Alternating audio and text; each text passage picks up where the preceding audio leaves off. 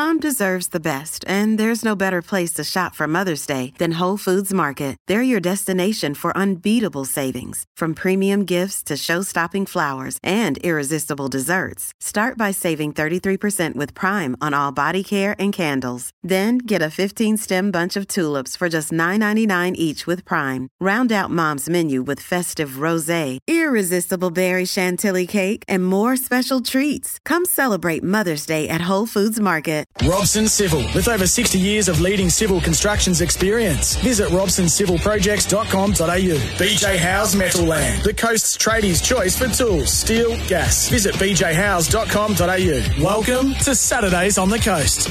The annual Cancer Council Relay for Life and feel really privileged to be here. I think it might be one of our best shows of the year. Gary Birkinshaw, good morning to you. And our first guest coming up in a few moments' time. And really looking forward to sharing this story with our listeners. Dave Burns, who's running in memory of his son Aaron. Good morning to you, mate. Glorious weather for this event, which will go not just today, but also into tomorrow morning.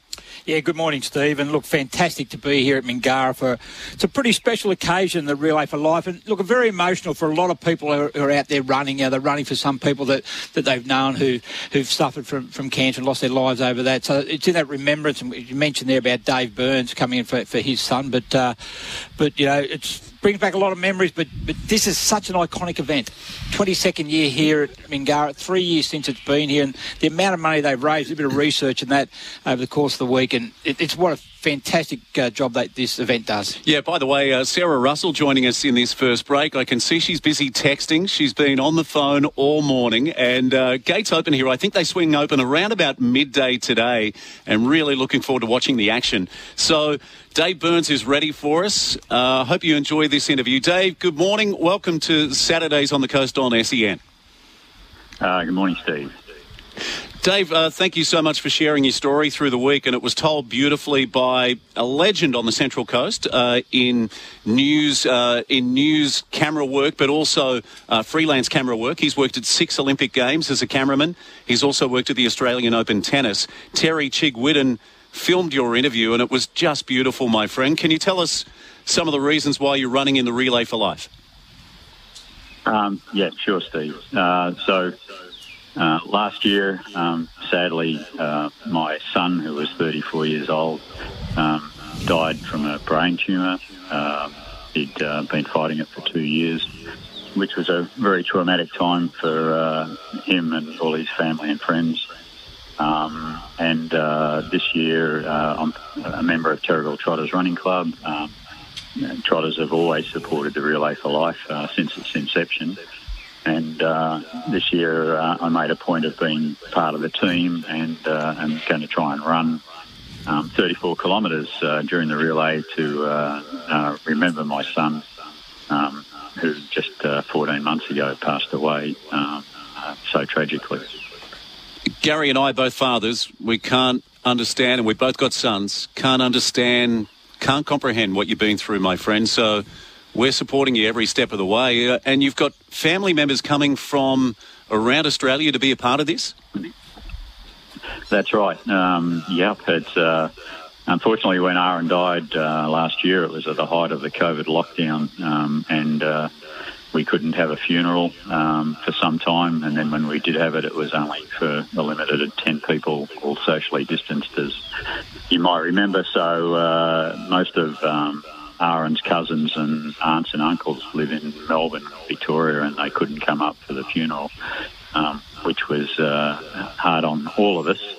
Uh, anyway, uh, when my siblings heard that I was going to um, run the 34k in uh, Relay for Life, um, they only heard a week ago. Uh, they three of them decided that they're going to drive up just for 24 hours. They're actually on the road now. Um, they're going to get here around lunchtime, and then they've got to drive back tomorrow uh, to Melbourne because they all have business uh, there. So um, I, obviously, it's very touching for me that uh, they're making this effort, and uh, and two of them are cancer survivors as well. So um, I guess that adds a bit. Uh, and I guess it just demonstrates that uh, there's no family that isn't touched by cancer in some way.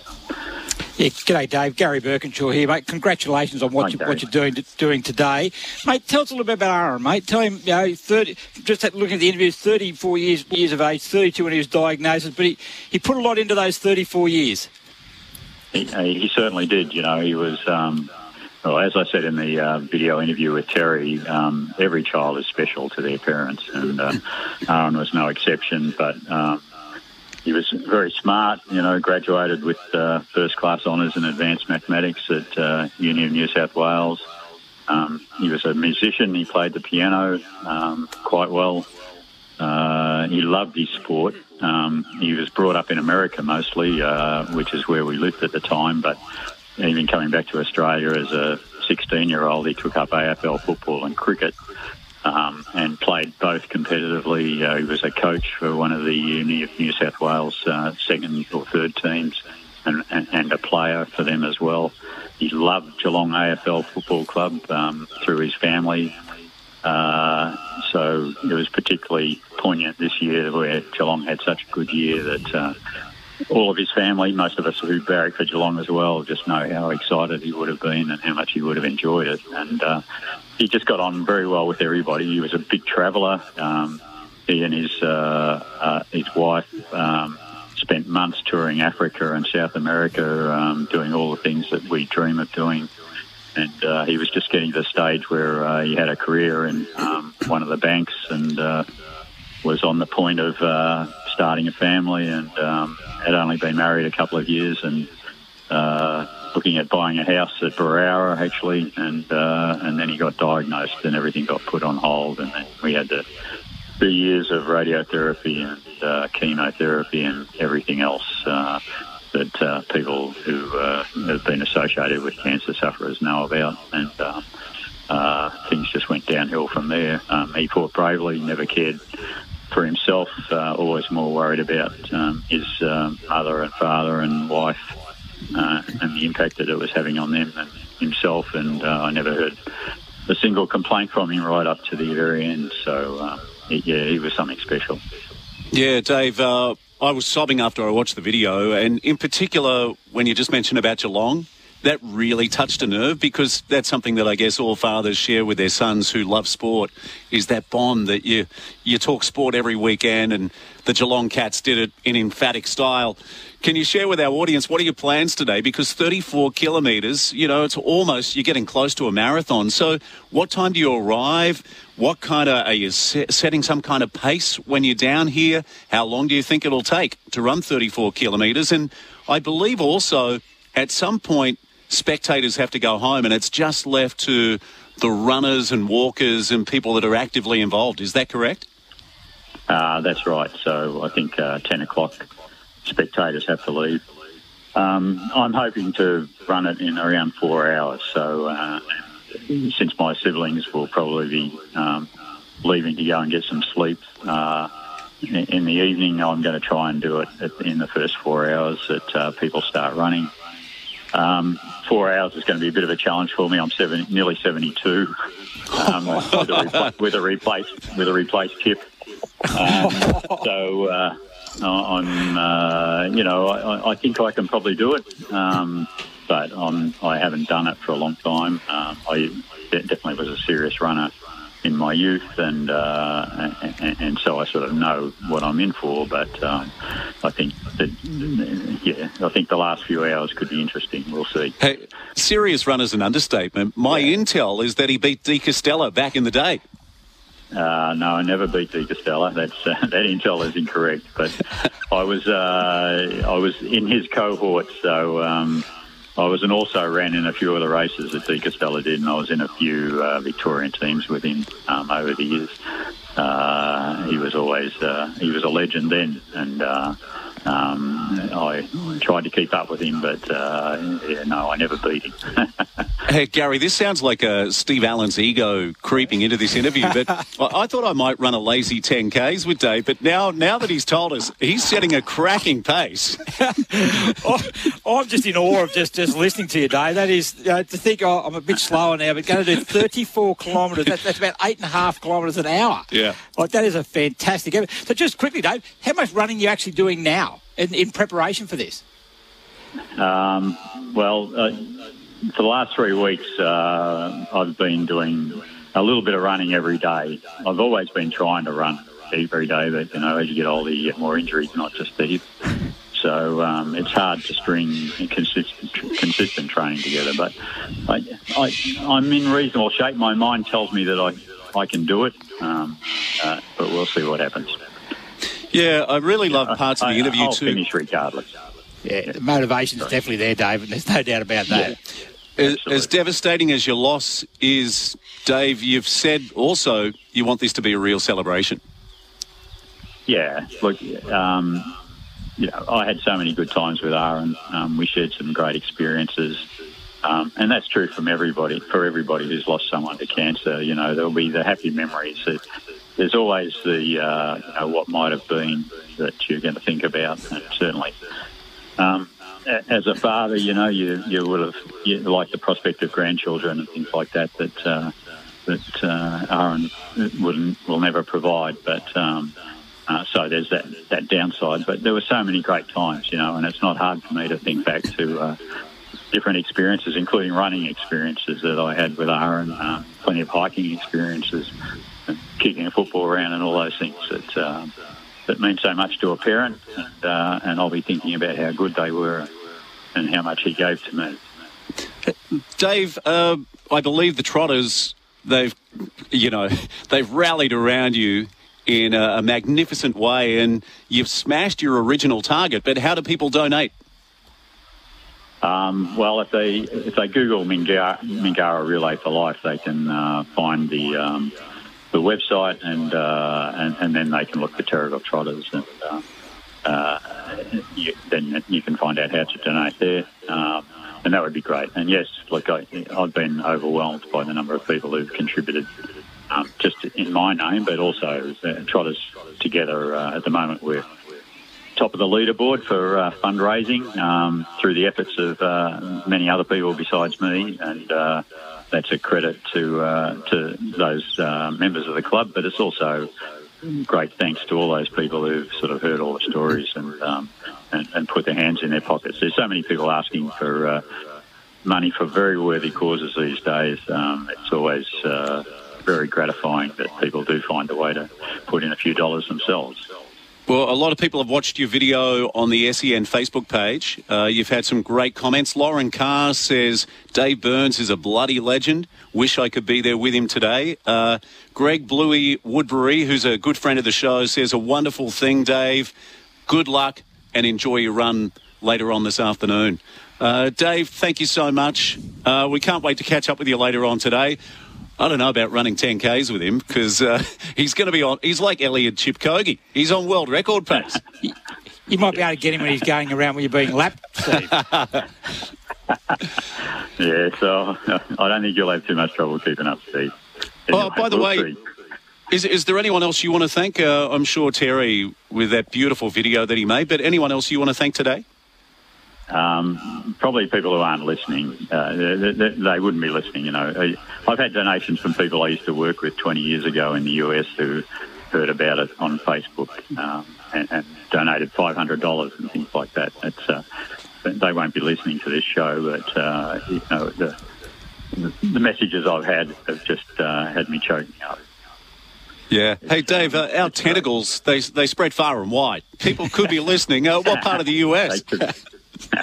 No, I worked in the New York area for uh, quite a few years, and uh, and and people I worked with, um, who I'm still keep in touch with, have uh, seen the, the messages and the video and have uh, and donated money. Um, it's just extraordinary. Hey, that would have been a great experience. Did you run the New York Marathon while you were there? Um, I have run it, um, but uh, at another time, uh, I ran it in '86, I think. Um, 86. Yeah, wow. Yeah, the halcyon think I- days of marathon running. I just got beaten by Grete Waitz, as I recall. Yeah, there's a there's a name famous Norwegian uh, female marathon runner. Yeah. Do you remember the time that you did back then in 86? In '86, I think I did 2:31 or something. So I was in, in the twilight of my career then. Yeah, wow. Wow. In the twilight. So what were you doing in the prime? Uh, a few 219s, uh, 220, 221, 222. Wow, you would be That's a long time ago now. arguably arguably the greatest distance runner on the coast. I'm trying to think of someone who might have gone faster than that. Uh, Martin Dent, of course. Yeah, wow. I- I'm sure there are some people, and of course there's Paul Arthur up here. I'm not sure what marathon time he's done, but uh, he would have cleaned me up over most distances. Um, yeah, and but it, I mean, in those days there were many runners of my standard, um, and we were all trailing in the wake of people like De Castella and Wardlaw and uh, Chettle and uh, people Yeah. who were, you know, running two tens. Um, Yeah, I just did a quick uh, quick Google search uh, just to confirm that Alberto Salazar was around back then and won the New York Marathon. Um, yeah, right. what a runner he he was. Yeah, he, I, I was in uh, the Boston Marathon in '82 when he won it, um, and I was 49th. 49th in the Boston Marathon. Well, for that for that alone, I'm giving you a standing ova- giving you a standing ovation on the show. yeah, yeah, uh, I was nowhere. Yeah, he held uh, records at 5,000, 10,000 and the marathon, which we see a lot of runners do now. They step from every distance where they've got blistering speed and then endurance as well. Dave, can't wait to see you later on today, mate, and thanks for joining us on the show. Okay, thanks, Steve. Thanks, Gary. Dave Bye. Burns joining us, running in memory of his son Aaron later on, and just love that he shared that story because it would just be heartbreaking. Oh, it certainly wouldn't. Know, parents that should never bury their, their kid. That's that's mine. And just to, you know, Aaron just sounded like was in his prime. They spent some great times together. And and look, it's, it's emotional. I said earlier, on, it's going to be emotional, but it is going to be a celebration. Um, and you know, to run 34 kilometres, what greater motivation have you got to get to that finish line? Yeah, absolutely. The uh, open line number is 1300 42 15 33. If you'd like to send a message to Dave, you can do that. You can do it via text if you like, 0477 736 736. Maybe you know someone else who's running in the Cancer Council. Cancer Council Relay for Life here at Mingara today. 0477 736 736. We'll give them a shout out. Open line 1300 42 15 33. The show all thanks to Robson Civil Projects. Someone at Robson's celebrated a milestone this week. We'll tell you more about that. And also, we do it thanks to McDonald Jones Homes. You can start your dream home today with McDonald Jones. Saturdays on the coast on SEN. Robson Civil, with over 60 years of leading civil constructions experience. Visit robsoncivilprojects.com.au. BJ Howe's Metal Land, the coast's tradies' choice for tools, steel, gas. Visit bjhowes.com.au. You're listening to Saturdays on the Coast. Yeah, welcome back. We're live at Mingara, the Cancer Council Relay for Life, the 22nd annual. Looking forward to it. Actually, Gary, it's a little like the calm before the storm. The hardest working person here at the moment is Sarah Russell, but I think everything gets underway around about midday. But everything is set up. So let's paint a picture. There's uh, giant marquees everywhere. There's like some uh, 10 man tents, people ready to have a snooze at some point, I guess. And later on today, three o'clock, the action gets underway. Actually, Sarah Russell's there. Let's see if we can drag her over quickly.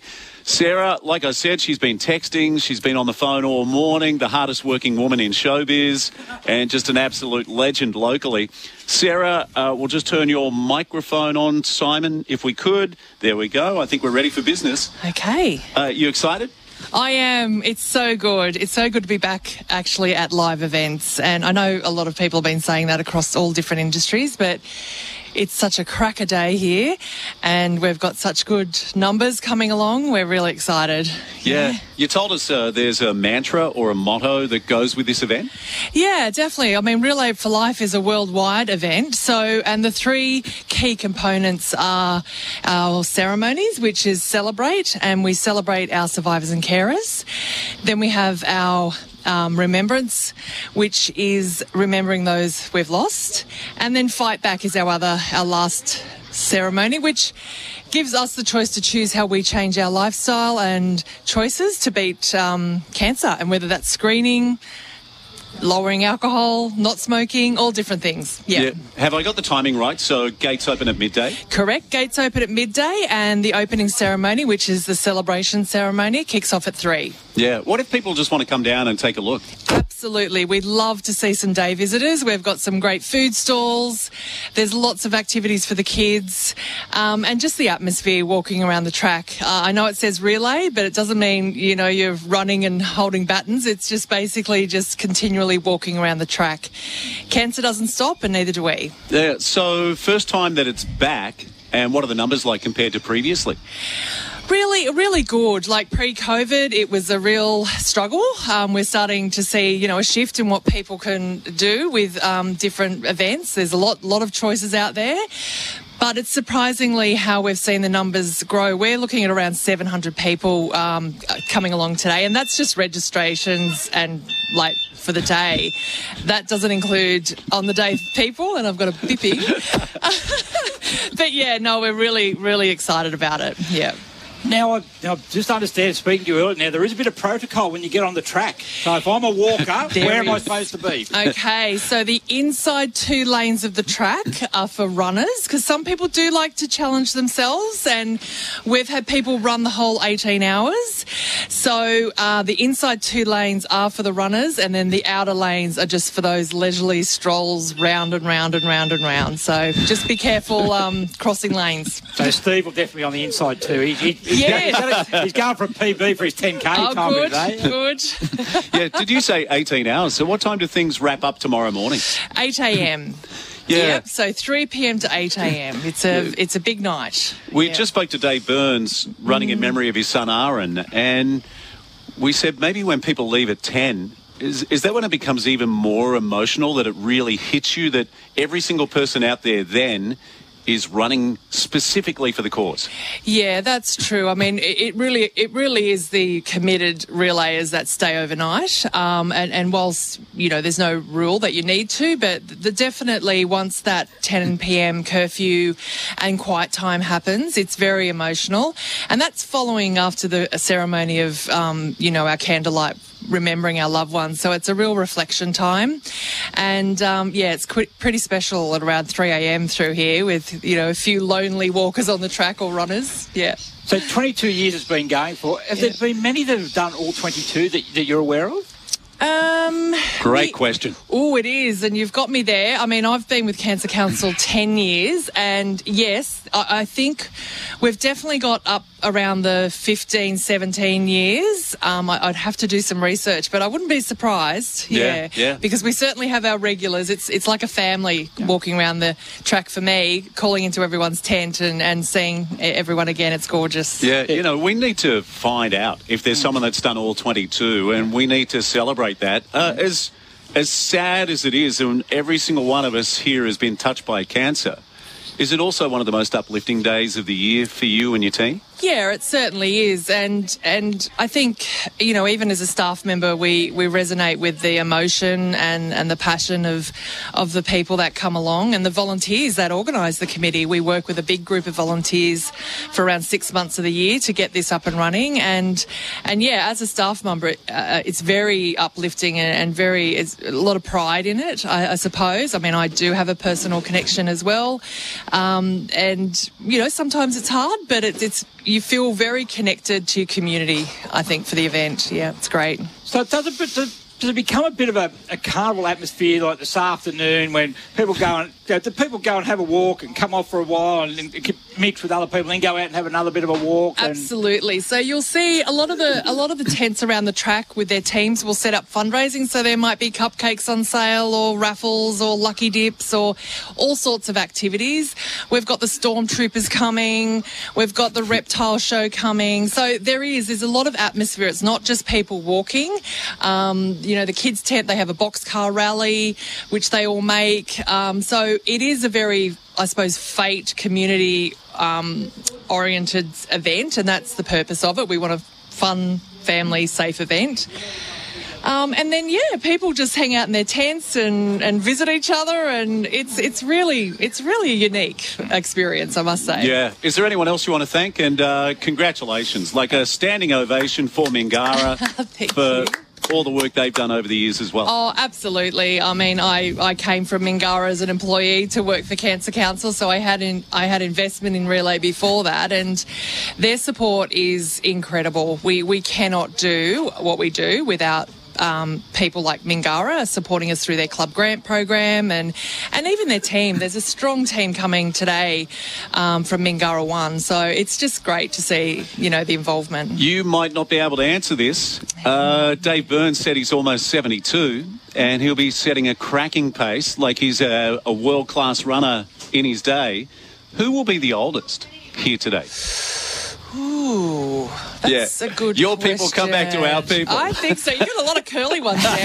I have to check their date of births on the registrations. Yeah. But um, a lot of people come with, you know, their carers as well, because obviously that's an important part of um, cancer, the cancer journey is having really strong carers around you. So we do celebrate them with the with the survivors, which is in a beautiful marquee, and they have a beautiful afternoon tea by the CWA ladies, which that just spells sponge cakes right Yeah. there. Yeah. Yeah, I'll need to run 10K. hey, loved, uh, loved having you on the air. Thank you. Thanks In- for coming along. It's great. And you know who's coming on at 10? The great Janie Maloney. Woohoo. She'll be in the house. She's my tag team. Yep. All right. She's my soul sister, that one. Yeah. Okay. We're, we're off to the news. We'll talk some A League and also World Cup and also Matildas in a few moments' time. Mariners legend Adam Kwasnik is next on Saturdays on the coast on SEN.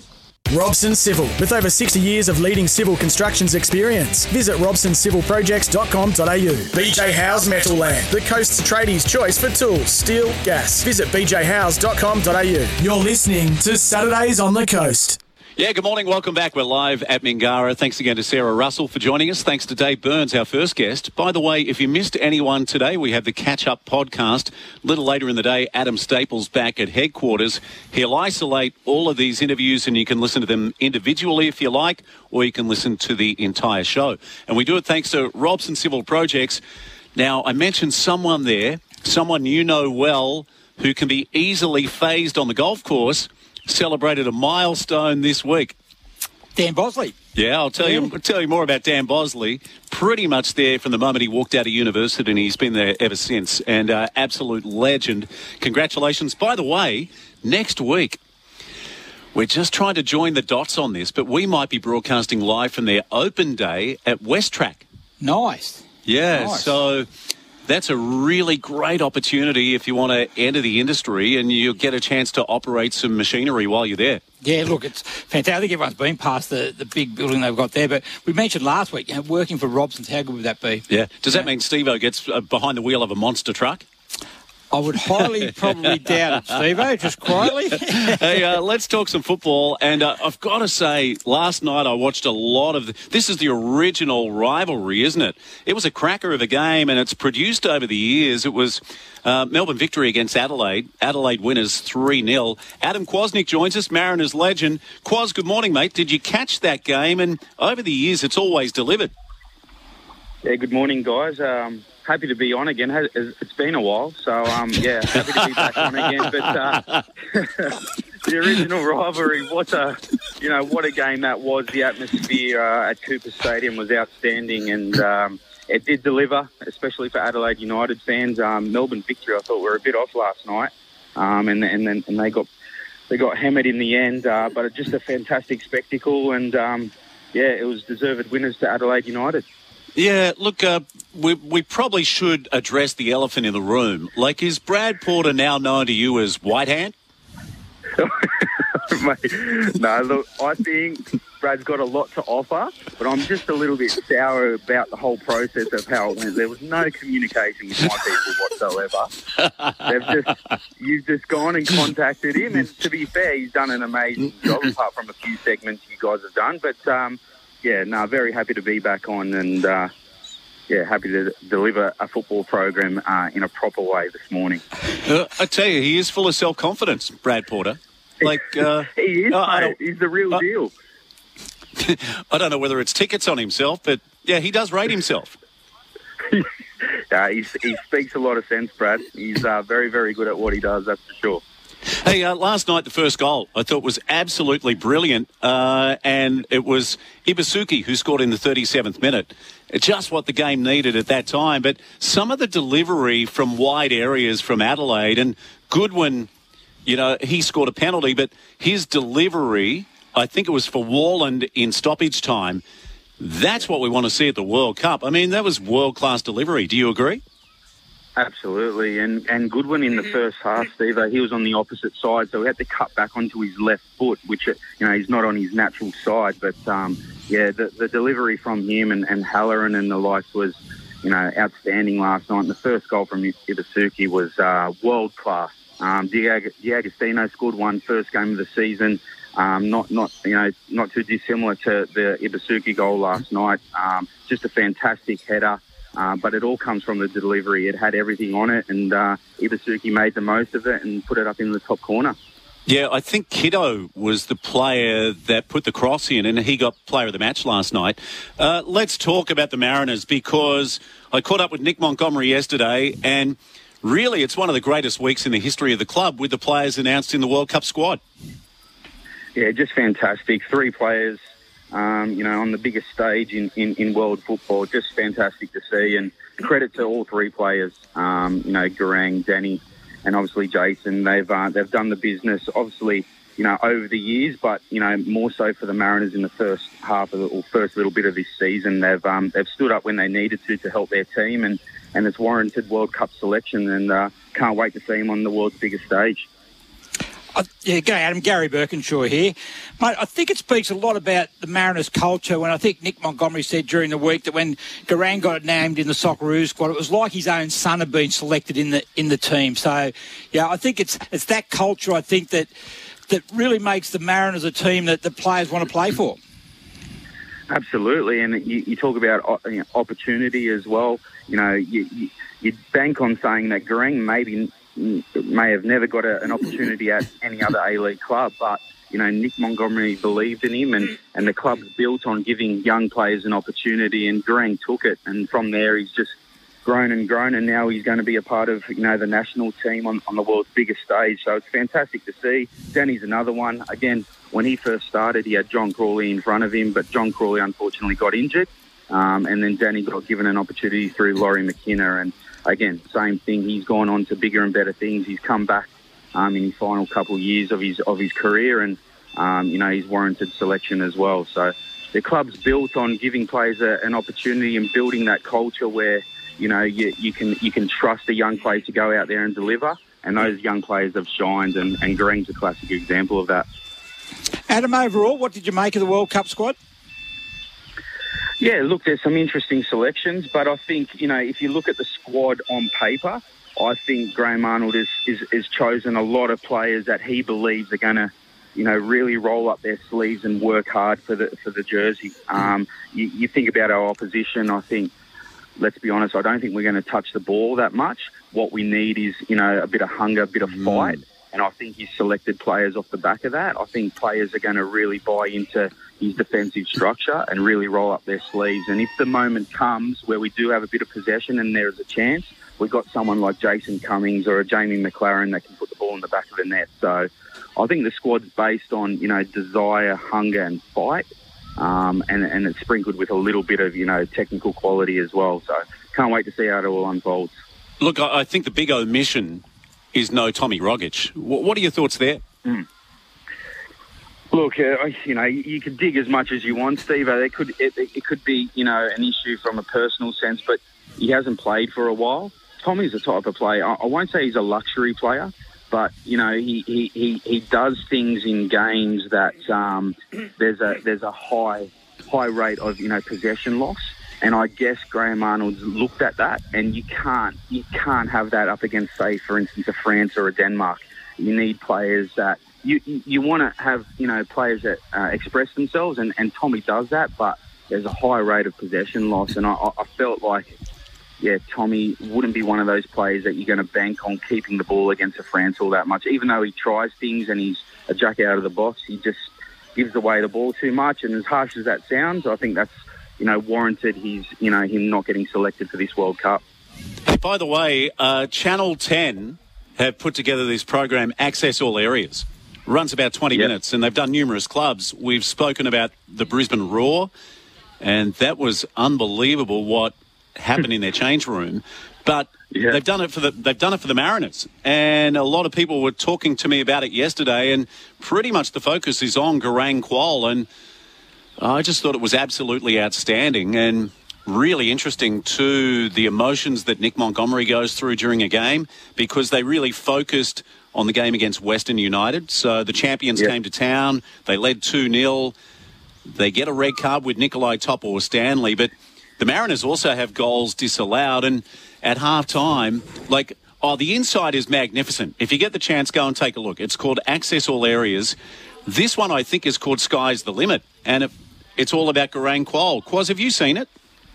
Yeah, mate, fantastic. Uh, the, the access that, that the cameras have to get in, and, and obviously um, the microphones, you know, with, with Monty and, and Garang himself, just a fantastic insight for, for fans that, you know, let's be honest, wouldn't get even close to a change room or a sideline, um, you know, nine times out of ten. So, uh, you know, fantastic. The one this week uh, with the Jets, you know, they got absolutely hammered against, um, you know, um, Melbourne victory, I think it was, and then, you know, the the response from Arthur Papas, the response from the fans. Um, it's just a fantastic insight to, to being a pro and being a coach as well. Um, yeah, ho- hopefully we see a lot, a lot more of it in the near future. Hey, Quaz, are you able to stay? Uh, we just need to take a quick commercial break here. Are you able to come back on the on the other side? Mate, can I just speak to my people quickly? I'll, I'll let you know. no. I'm, I'm, I'm all good, mate. Yeah, you, sh- you should know that Brad Porter has he hasn't been invited back for a second segment, has he? Like for a part I think two? he has, mate. Let's be honest. I haven't Oh. been on for months. What have you been doing without me? Brad's not on the other line, is he? This is uh, Saturdays on the Coast on SEN. Our feature guest in the first hour, we're talking to Adam Kwasnik, Mariners legend. Don't forget, 10.30 this morning, Nerida Stewart will talk Australian men's netball. And, yeah, she's got plans to go to the 2032 Olympic Games with men's netball. Uh, congratulations to her. That's been one of the great, I, I guess, one of the great sports, emerging sports this year. Without a doubt, I, you could probably argue that as, as close as six months ago, no one knew about men's netball, let alone Australians men's netball. And now they're on, you know, on live TV, free to air TV.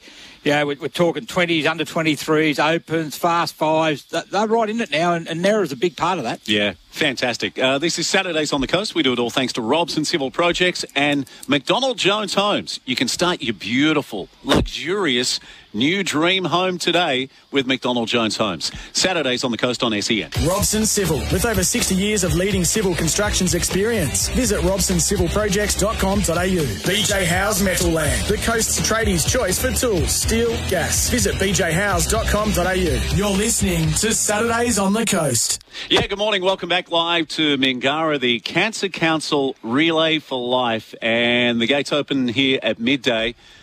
Everything's in readiness. All we need now is 700 people, Gary Birkinshaw. It's like the lull before the storm, Steve. Here, it's just everything looks set up. We've got the organised outage, having a bit of a chat, and I think it's, it's all geared up for what will be another sensational event. They could not ask for a better day. Absolutely picture perfect. Uh, there'll be a special ceremony at three, and then the action is underway, and everybody raising money for a sensational cause.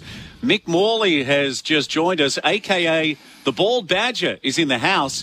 He might want to grab a microphone because we're about to go back live to Adam Kwasnik, Mariners legend. And uh, Quaz, can we talk? We mentioned about Western United, the comeback from 2 0 down, and four amazing goals. And then what about last week against Western Sydney? So 3 0 win. Mariners now chasing three in a row, but last week, a couple of the most beautifully constructed goals I've seen from the Mariners. Michael Ruhs with a brace in the 66th and 72nd minute. And Sammy Silvera, geez, another fantastic goal from him in the 81st. Absolutely, Steve. I think there's been some wonderful goals um, from the Mariners boys this season, but you know to match that, some of the performances have been exhilarating. I think last week, um, you know, people asking the question: Was it the fact that the Mariners were were that good, or was it the fact that you know Western Sydney were that bad? But you know, for me, the Mariners were absolutely on fire last week against the Western Sydney Wanderers, and at half time, I was I was a little bit worried because they did everything but score. Um, and but then in the second half, they really, really turned the screw and, and they were, you know, warranted three well taken goals. Obviously, a couple subs off the bench making an impact as well. But the overall performance of the team the last few weeks has been fantastic. And it's a shame that we're going to go into a World Cup break because there's a momentum, especially if they win tomorrow, three in the spin against Macarthur. Um, you know, it could sort of stutter that momentum. But that being said, Nick Montgomery knows how to get the best out of his players. Um, and hopefully he can do that tomorrow afternoon and then have a little bit of a break, uh, you know, but hit the ground running again after the World Cup. So, Adam, seven goals in the last game and a half for the Mariners. What's what's been the, the difference in the side in, in the forward third to actually get the ball in the back of the net?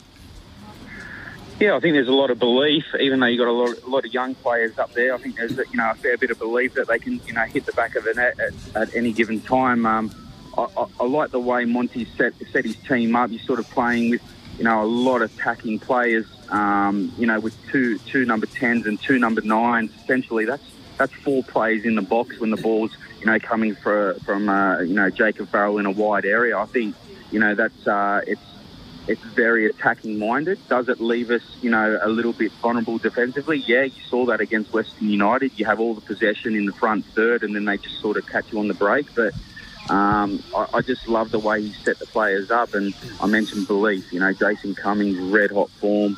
Um, I like Tulio, Marco Tulio. I think he's got a lot of flair, and he's not going to be far away from banging in a few goals either. So a lot of confidence and belief from those young boys.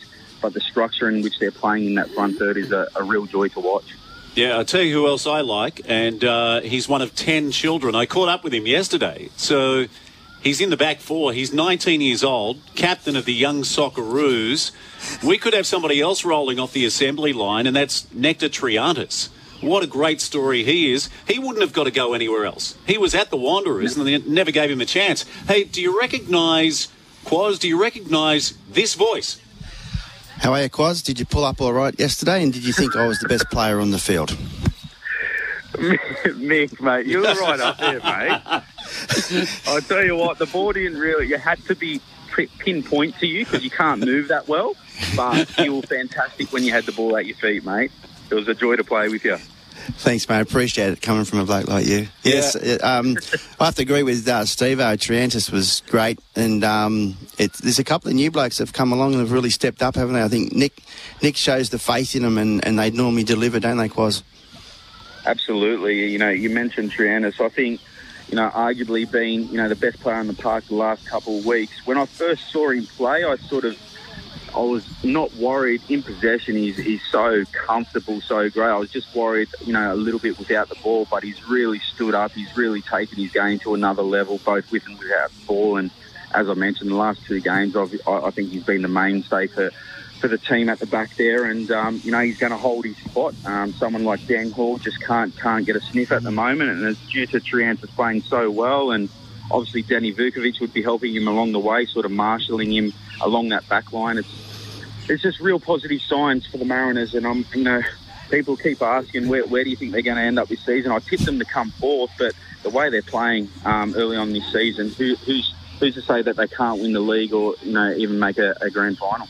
Yeah, Quaz, we need to leave it there. We're getting the wind up from our producer, but uh, great return to the show.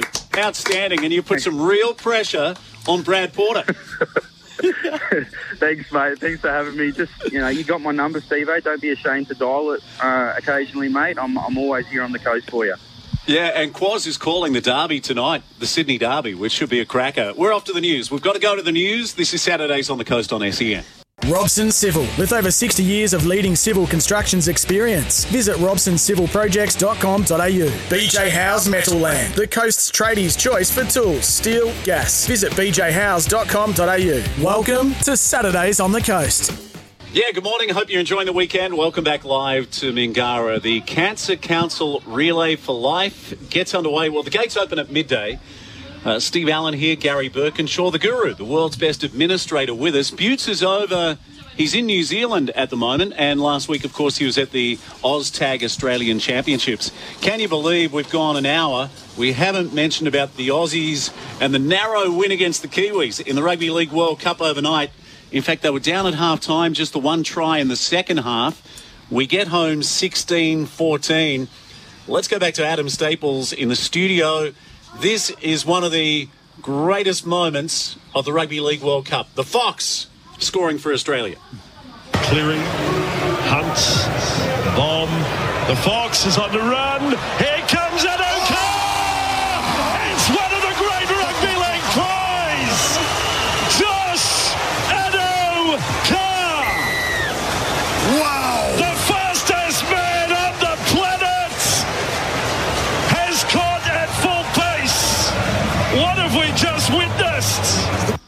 Yeah, we all love the Fox and the Aussies through to the final of the Rugby League World Cup. They will play the winners of Samoa versus England. Boys, did any of us catch Samoa versus Tonga? 20 points to 18 last weekend? No, unfortunately, Steve, I didn't catch it. Read a lot about it. Uh, certainly, yeah, you, you just can't match the passion of those two two nations. And they, I think we might have spoke about last week, is that it's, it's a greater spectacle before the game as it is during the game. Even though it was a cracking game, but just the spectacle beforehand and the show they put on, you know, in the pre-match is just unbelievable. Yeah, Gary, let's move into your lane now. We'll maybe talk more about this as the show unfolds. But uh, the T20, so we've got our finalists. Pakistan up against England. You are looking like Nostradamus because last week on the show, you said England will win the whole lot. And what about their openers? Yeah, I, I, did say that, and one of the, the reasons I did mention that, Steve, was because of the openers. I don't think there's another side in the whole tournament who's got as explosive openers as England has with Josh Buttler and Alex Hales, and they went off the other night. Probably the first time this tournament they actually have done it. Um, uh, both they've all had their individual moments, but both of them the other day, and they were just so destructive. And England put up a, a pass score of 168, but they just paled in significance of, of England, uh, who, who, dominated, and they'll be very hard to beat against Pakistan, who, ironically, it's funny, they've made it through to the final on the back of getting into the semi finals, relying on the Netherlands to beat South Africa. So I, yeah. reckon, I reckon they would have been at the airport waiting for their flight home when that game between Netherlands and South Africa was taking place. And here they are. New Zealand's probably they're, probably most underwhelming performance of the tournament, I would, would say. Um, just didn't get enough runs. And Pakistan, once again, their openers, and Babar Azam and, and Rizwan, they just really set the tone there again and, um, and, and, dominated from the beginning. For, for England, is that the best opening partnership we've seen in T20? So Buttler makes 80 off 49, nine fours, three sixes.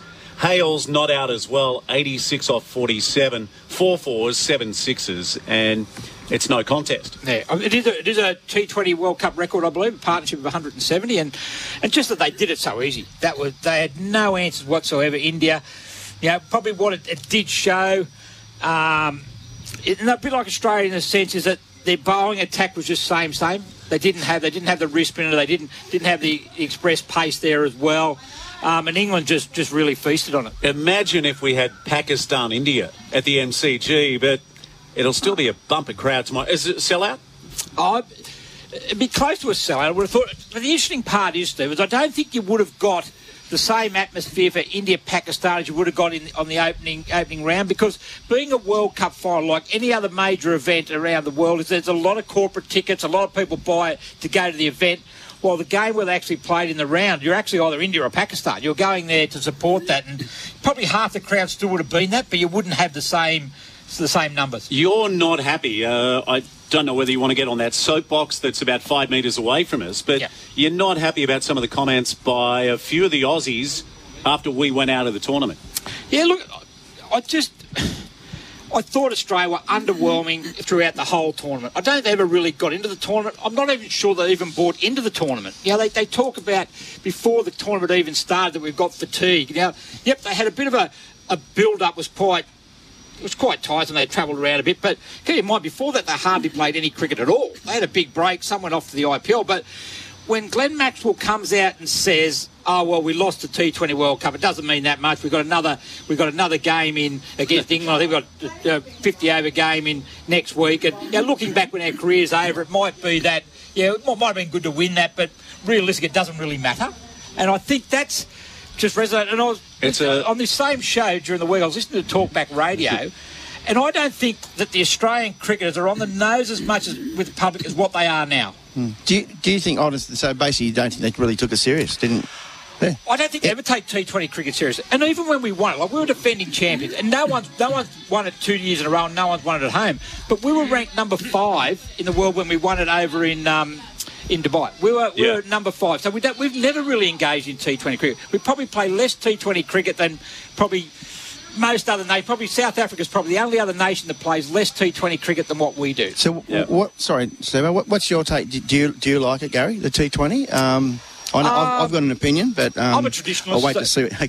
Yeah, I'm a, I'm a traditionalist, uh, Mick, but uh, but yeah, T20's got it got its moment, and, and I, I don't know if I said it last week, Steve, but moving, I might have been off the air. I said moving forward, is that T20 cricket is going to take over cricket in the world. But it won't be national T20 cricket. It'll be franchise T20 cricket. The Indian IPL, they will actually contract players. They won't, and they'll need to be released to play for their Test matches for Australia or One Day cricket or T20 for Australia. But these franchises will actually start dominating world It- cricket. It's funny though, boys. I've actually enjoyed this more than I've ever enjoyed a Big Bash because I'm cheering for my nation. Mm. And and I've loved watching some of these minnows in action where we've seen players that we've never heard of that are phenomenal. But we need to excuse my fruity language, but it sounds like a bit of a piss poor attitude from so- the Aussies. But, I, but I'll, I'll ask you, Stephen. This is, so, were you supporting your team, or were you supporting the minnows and, and the other teams who are have, coming and having a red hot go? Because Yeah, If you I- look at the crowd attendances that support that went to Australia's games, Yeah. they were they were poor. Yeah, For- I- for- but everyone. Uh, It's a good point you raise because was there part of me that was loving that Afghanistan was taking it up to you know some of the juggernauts? Absolutely, uh, and you know that's probably the Aussie way. We do support the underdog. We need to get to our next guest. She's been waiting patiently on the line, and she is one of my heroes. You'd know her, Mick Morley.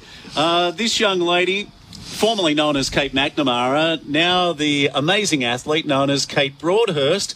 Good morning. Welcome to Saturdays on the Coast. Good morning, Steve. It's great to be here. Thank you.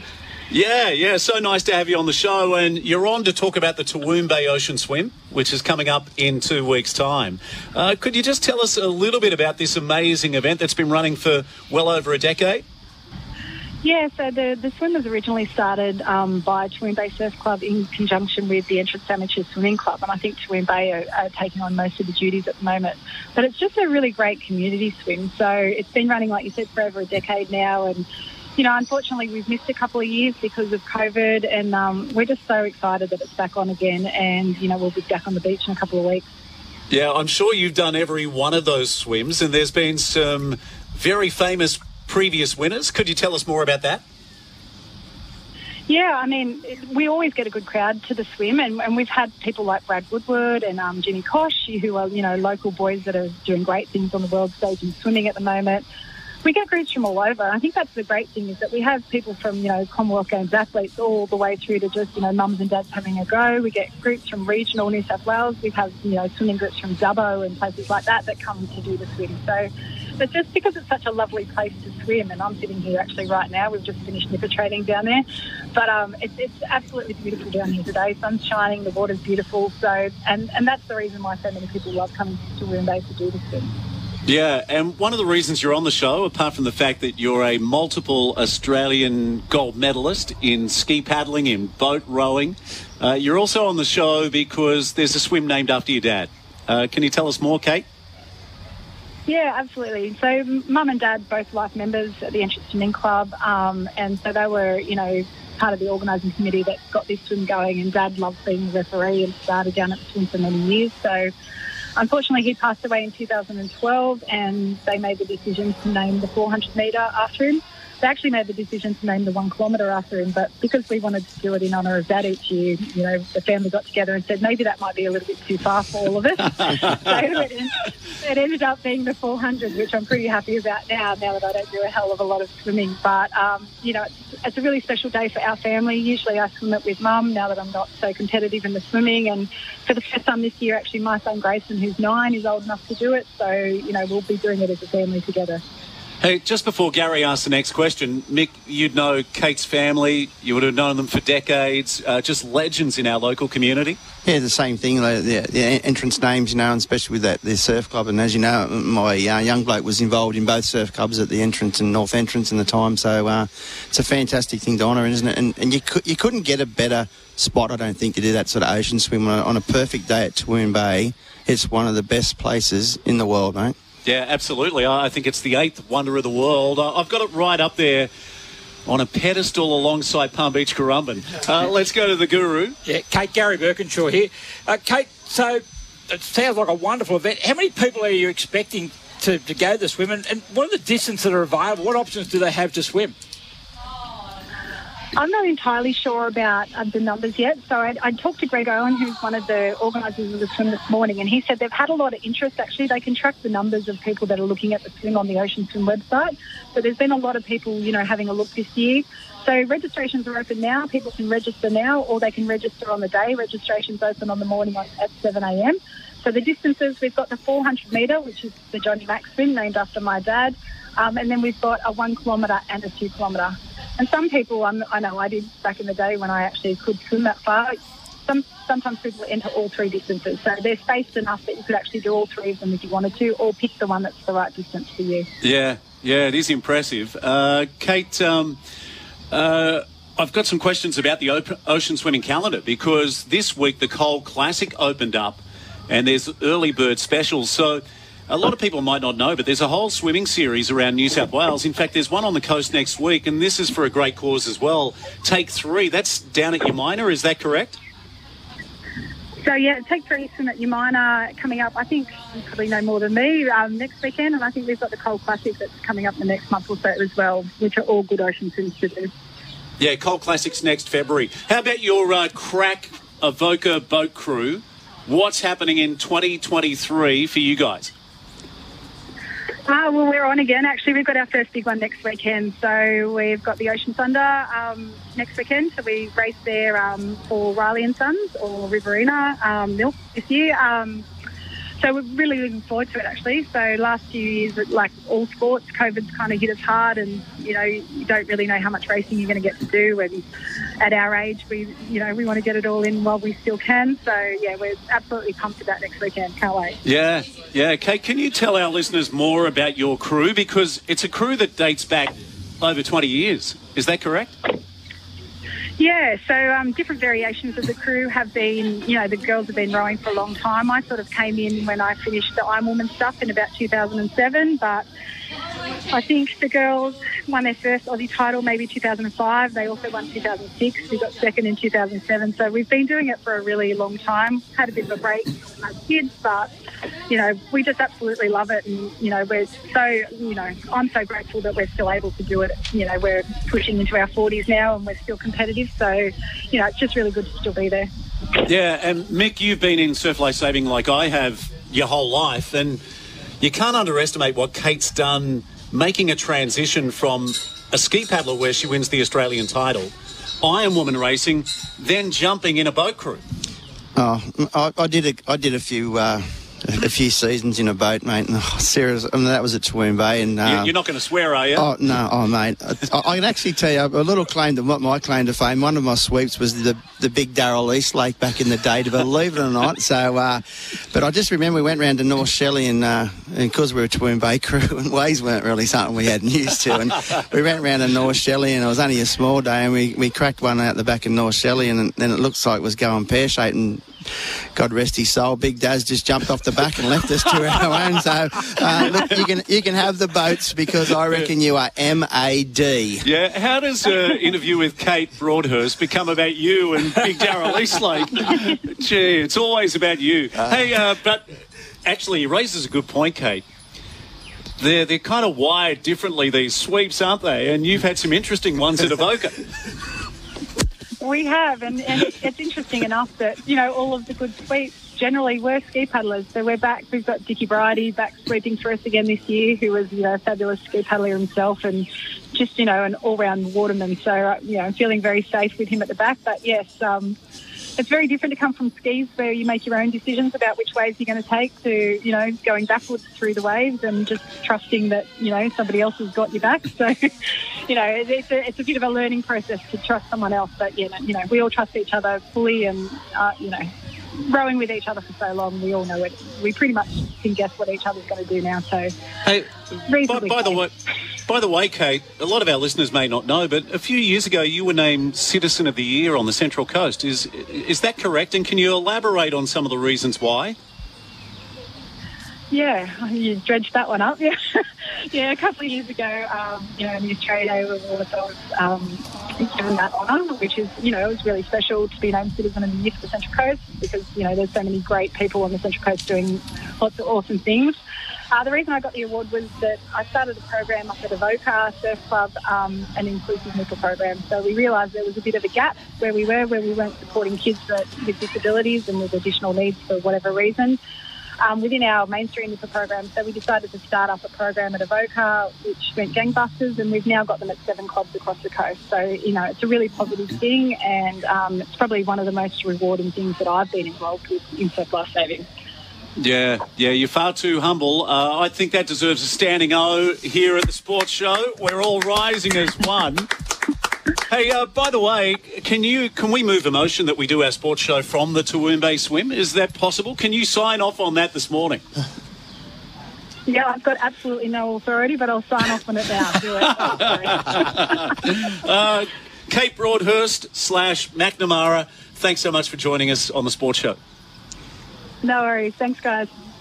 Yeah, the Toowoon Bay Ocean Swim coming up in a couple of weeks. And if you're down on the peninsula, you might want to do the Take Three, which is no- another great swim. And that Cole Classic is in February in Sydney. There's early bird specials. Also, a swim that I'm pretty keen to do is the one at Coogee, where you can swim around the island. So that's coming up at the end of the month. Well, you and Sharon have entered, haven't you? You entered the Cole Classic? Yeah, absolutely. What, what distance you doing? Uh, so I'll do the 2K, and Sharon will do the 1K. She, she likes the dash for cash. Yeah.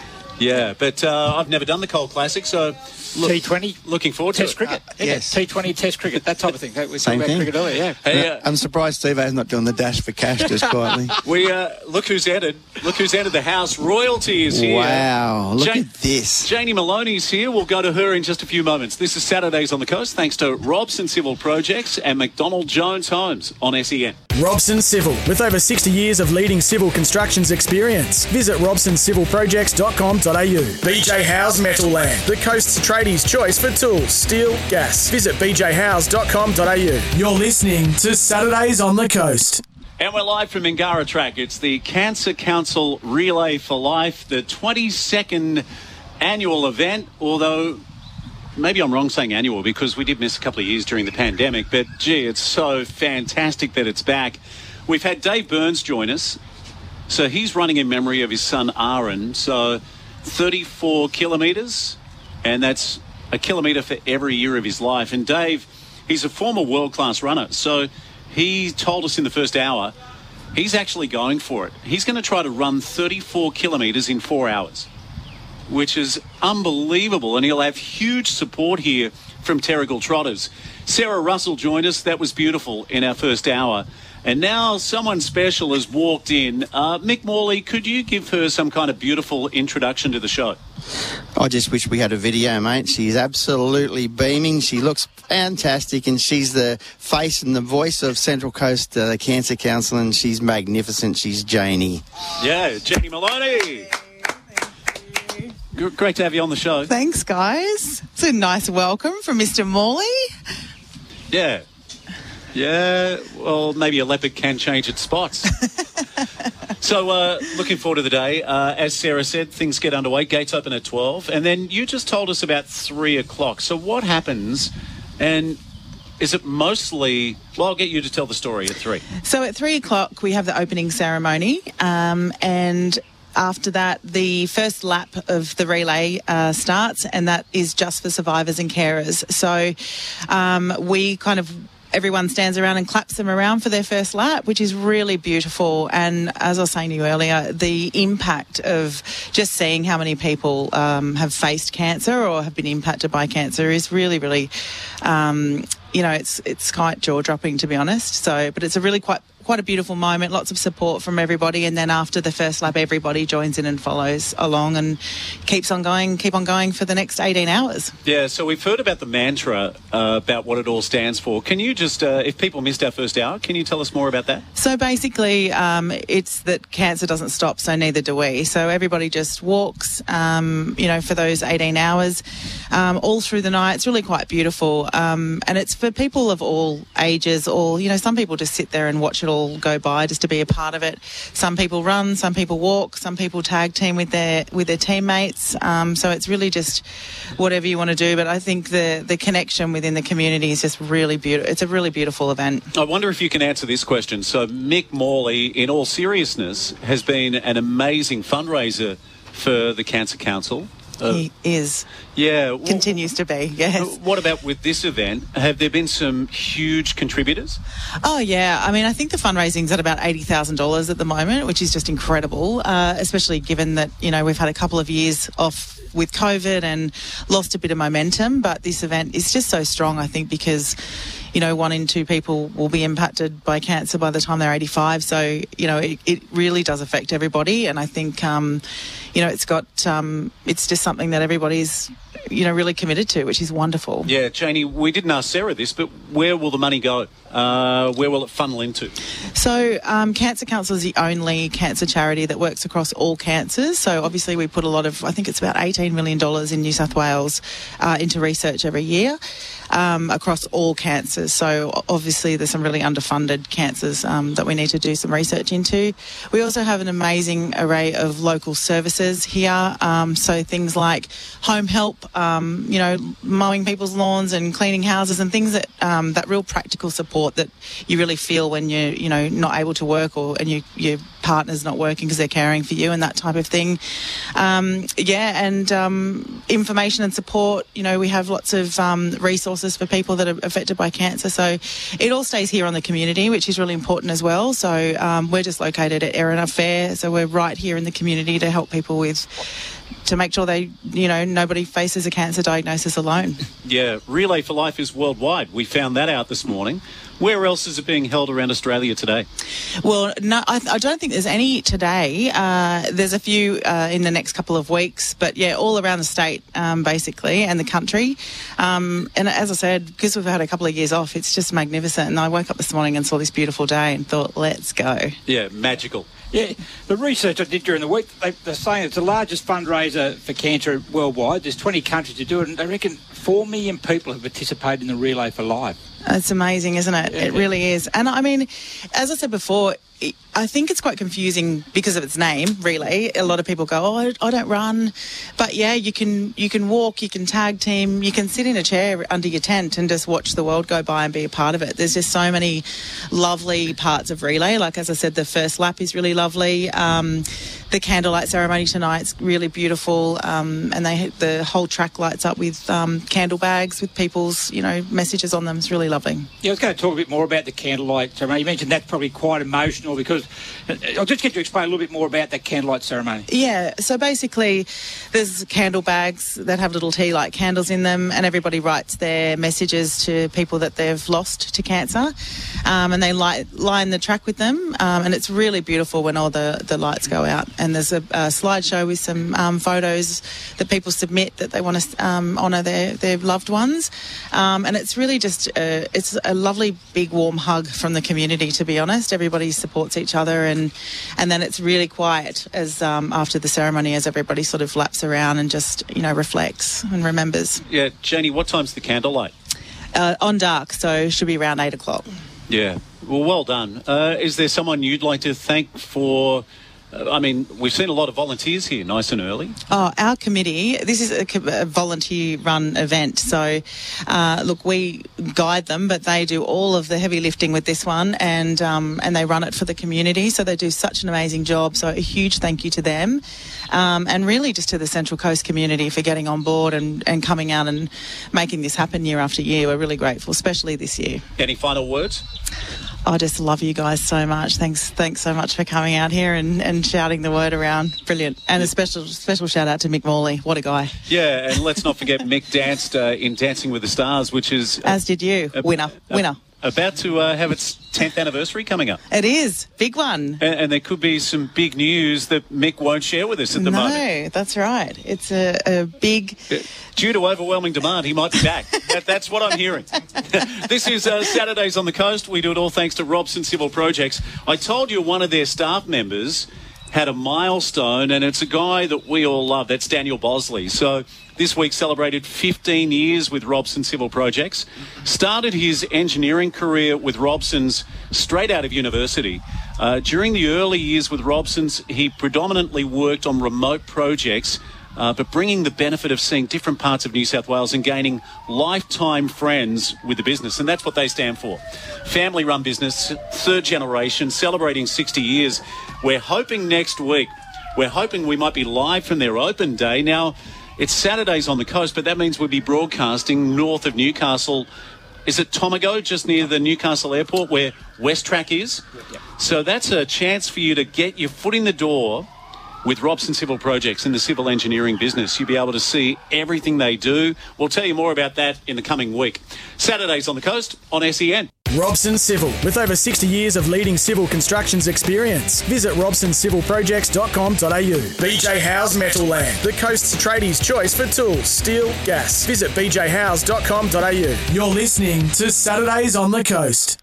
Yeah, welcome back. We're live at Mingara. It's the Cancer Council Relay for Life. How good was that, boys, having Janie Maloney join us live on the air?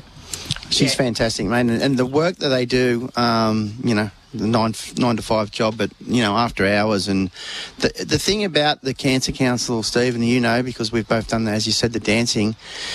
They're it's a job, but they're just passionate, mate. And if you if you're so passionate about your job, I think it obviously becomes easy. But then again, there's a lot of sort of you know bad things happen in that job too, and you see a lot coming and going. And um, I think you've got to be very res- resilient and um, she's she and, and Sarah and all the crew and they're are, fantastic people. Yeah, well, I know you danced for your brother, and I danced in memory of Claire Halson, so my wife's stepmom, and yeah, it's just devastating what happened, and she had so much class. Mm. And uh, when we finished dancing, I know that it was so emotional afterwards when it sinks in, mm. and everyone that runs here or walks here tonight, they'll have the same feeling. So they're doing it for someone. But it's just, it wasn't, you know, and as, as we said after you, Dancer, it's it's not it's emotional for you, but then in the people around you, you know, there's what twenty or so of us in the green room, and everyone feels, you know, what I mean, everyone just gets that emotion out of you and into yourself, and it's sort of.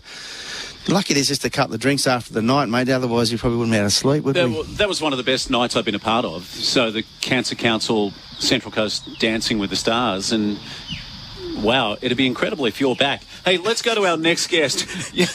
you're like the mafia. But uh, let's go to our next guest, and uh, I tell you, she deserves a standing ovation. We absolutely love her. The coach of the Australian men's netball team, back on the coast, Nerida Stewart. Good morning. Welcome back to our show. Good morning, fellas. And I, all these standing ovations, I'm, I'm blushing. yeah, yeah, well, you thoroughly deserve it because, like Gary Birkinshaw said earlier this morning, well, pick it up, Guru. Six months ago, have yep. we ever heard about this sport? No, look, men's netball, and it's probably fair to say, six months ago, no one really knew it. And now, fast forward to the six months, you know, they're live on live free to air TV the media coverage they get. We see Nerida on the TV and media all the time, and, and there's full credit to, to the netball organisation that they've actually promoted the men's sport the way they have, and, and I think you can take a lot of credit for that as well. I was on social media uh, this morning, just having a look and, and forever promoting it. And know, what you've achieved you know, in recent times with the, the tournament against uh, against New Zealand, then the games against England. But it's not only men's opens; it's under 23s and under 20s and mixed as well. So, congratulations on what you've done. Thanks so much. It's been a bit of a whirlwind six months, and I think the people that dreamt the dream early early on uh, are absolutely stoked at, at what's happened over the last six months, but particularly the last four weeks, it's, it's been um, really embraced by the broader netball community, and now World Netball have really got behind the this brand of the game, and it's a really positive outlook for, for men's netball um, in the future, which is great. Hey, Nerida, since we last spoke to you, I don't think you'd played the English men. Can you tell us about that experience? Because that got huge coverage. Oh, look, that was uh, an absolute pinch me moment for myself and a lot of the boys. I think over the course of the New Zealand test, I think we got a bit of traction with media and we got some more crowds in the grandstands. And then we hit Kudos Bank Arena um, for the English test, and the crowd was enormous. And, and the sound of, you know, the supporters backing the boys for particularly the last half of the game was just something that I know that these boys have dreamt about for a really long time. But for me as a coach, was just a real doing that in your hometown was just fantastic the English team were, were there to, you know, promote their game for their country and, and also for the border game. And um, they, you know, brought out a lot of younger boys and really took it to us in the first, probably uh, half of the first quarter. And then the, um, the Aussie boys sort of put the pedal down and came away with a pretty, pretty convincing win. Yeah, Nerida, tell me a little bit more about the players. How have they embraced this new uh, found stardom, I suppose, to a certain a new exposure. How have they handled that? And gee, it must be exciting looking forward to the future and what it, what it can offer them.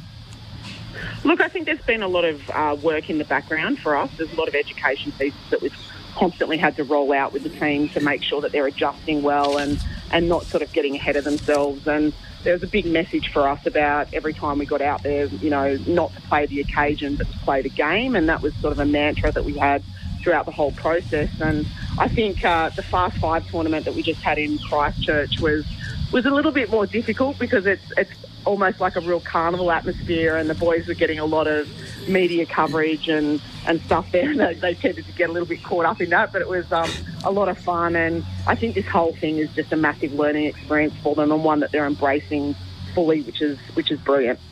Yeah, I was going to ask you about the Fast Fives and how that tournament went, but also, have you seen a bit of a changing of the guard in terms of crowds? Like, are you seeing this start to cut through and you're getting a lot of maybe female fans who've always gone to the netball starting to embrace the men's code?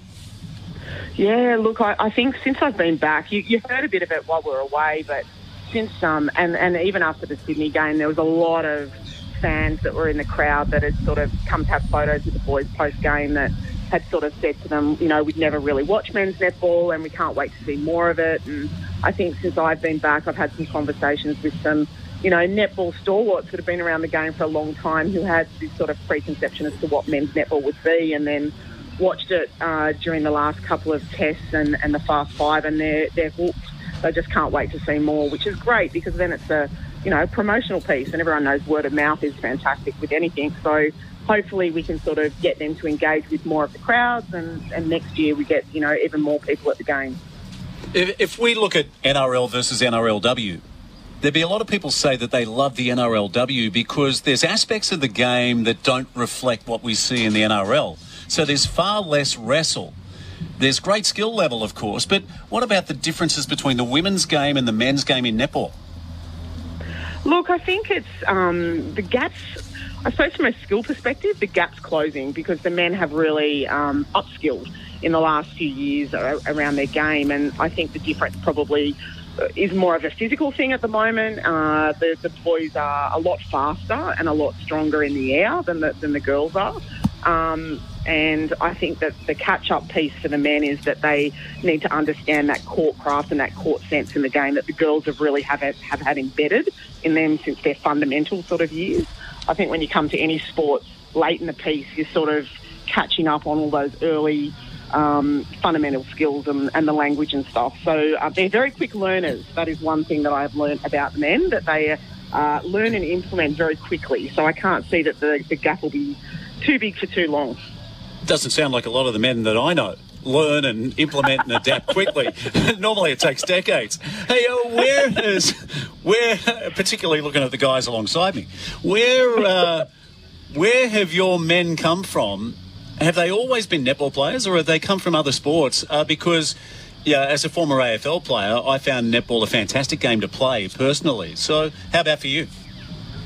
Look, we, we do have a lot of boys that have crossed over, particularly the Victorian boys um, have done AFL uh, and netball and have continued to. A lot of the country associations in Victoria have these um, clubs that are netball and AFL based. So there tends to be a little bit of a crossover, and the AFL boys will get involved in the mixed netball, whether it's with their sisters or their girlfriends or mums or any of that. And so they start to be sort of exposed to that. But there are about 50% of the the squad that have been playing since their juniors.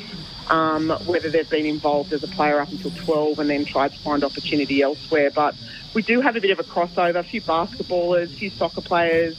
Um, there is a it's that sort of multi-sport that people have just had opportunity to play netball and realised that they're quite good at it, um, and then looked for opportunity to get better, and and it, they've sort of just developed from there.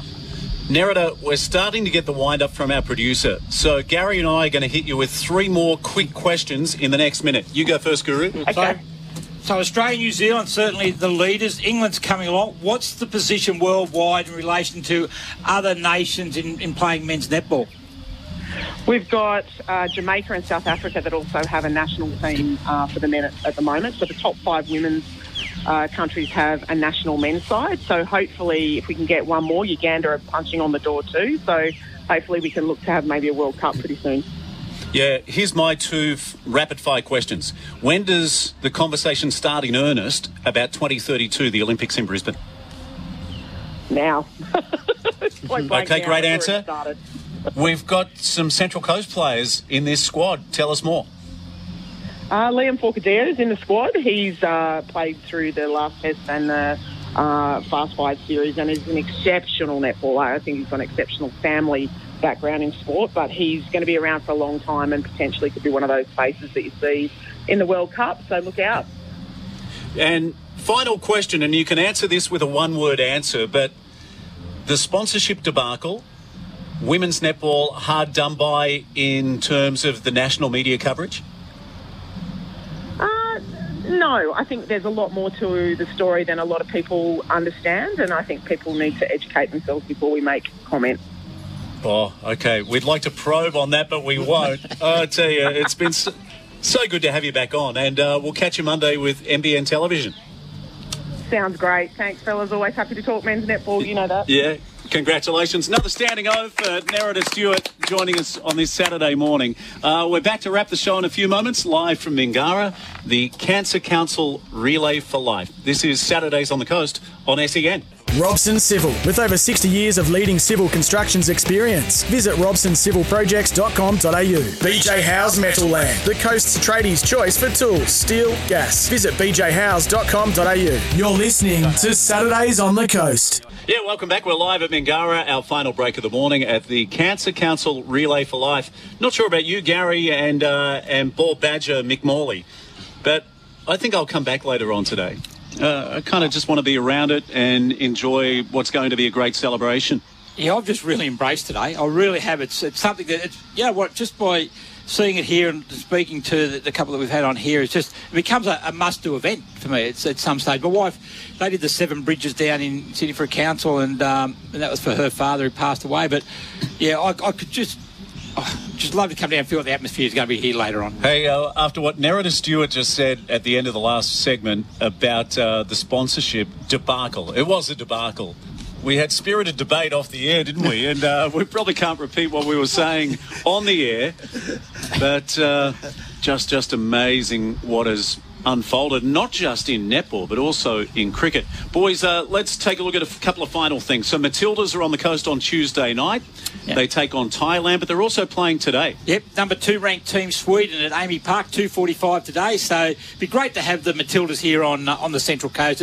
Still leading up to the uh, the Women's World Cup, which is next year. So uh, just part of the preparation, and hopefully Sam Kerr will actually play. It's funny when Sweden play, even my wife will say it's like they've got an assembly line of supermodels playing for the national team.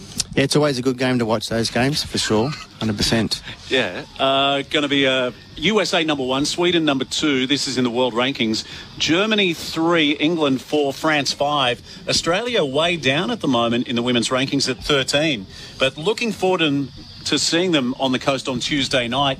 Grab your tickets. Of course, tomorrow Mariners in action against Macarthur, chasing three in a row.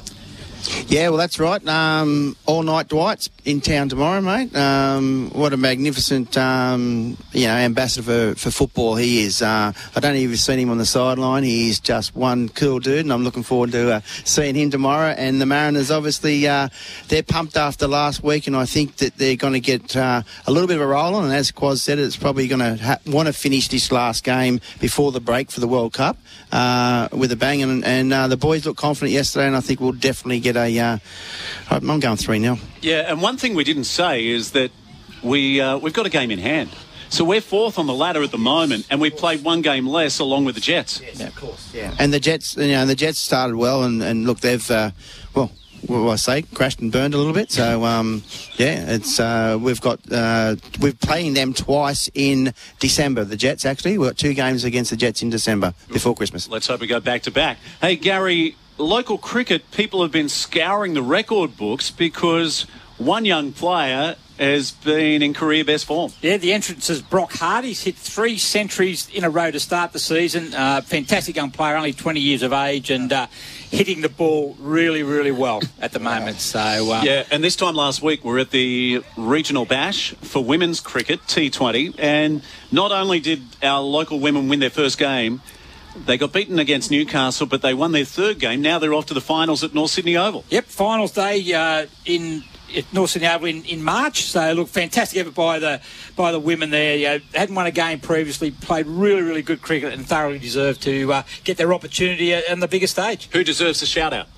Uh, Amy Cunningham was fantastic, uh, captain last year, but she was she was brilliant with the bat and uh, and led well. Yeah, boys, uh, great to see you. Uh, thank you to Valentine Holmes, our technician here.